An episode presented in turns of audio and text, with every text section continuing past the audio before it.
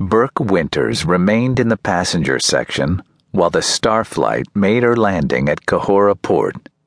He did not think that he could bear to see another man, not even one he liked as much as he did Johnny Niles, handle the controls of the ship that had been his for so long. He did not wish even to say goodbye to Johnny, but there was no avoiding it. The young officer was waiting for him as he came down the ramp and the deep concern he felt was not hidden in the least by his casually hearty grin. Johnny held out his hand. So long, Burke. You've earned this leave. Have fun with it. Burke Winters looked out over the vast tarmac that spread for miles across the ochre desert.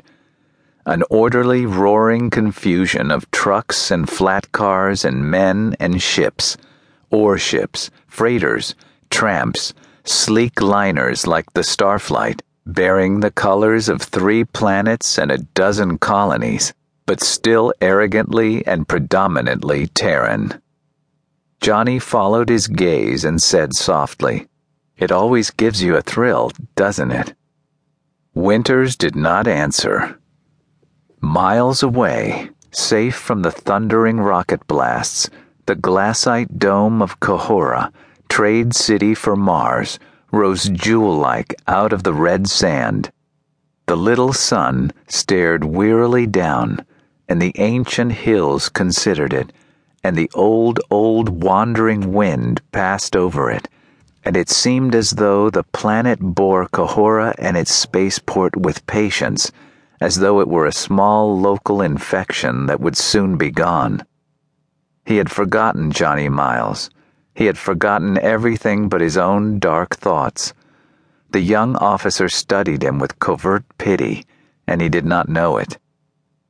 Burke Winters was a big man, and a tough man, tempered by years of deep space flying.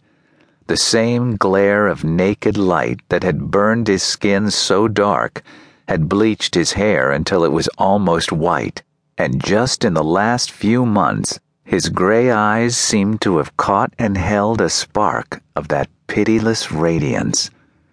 The easy good nature was gone out of them, and the lines that laughter had shaped around his mouth had deepened now into bitter scars. A big man, a hard man, but a man who was no longer in control of himself. All during the voyage out from Earth, he had chain smoked the little Venusian cigarettes that have a sedative effect.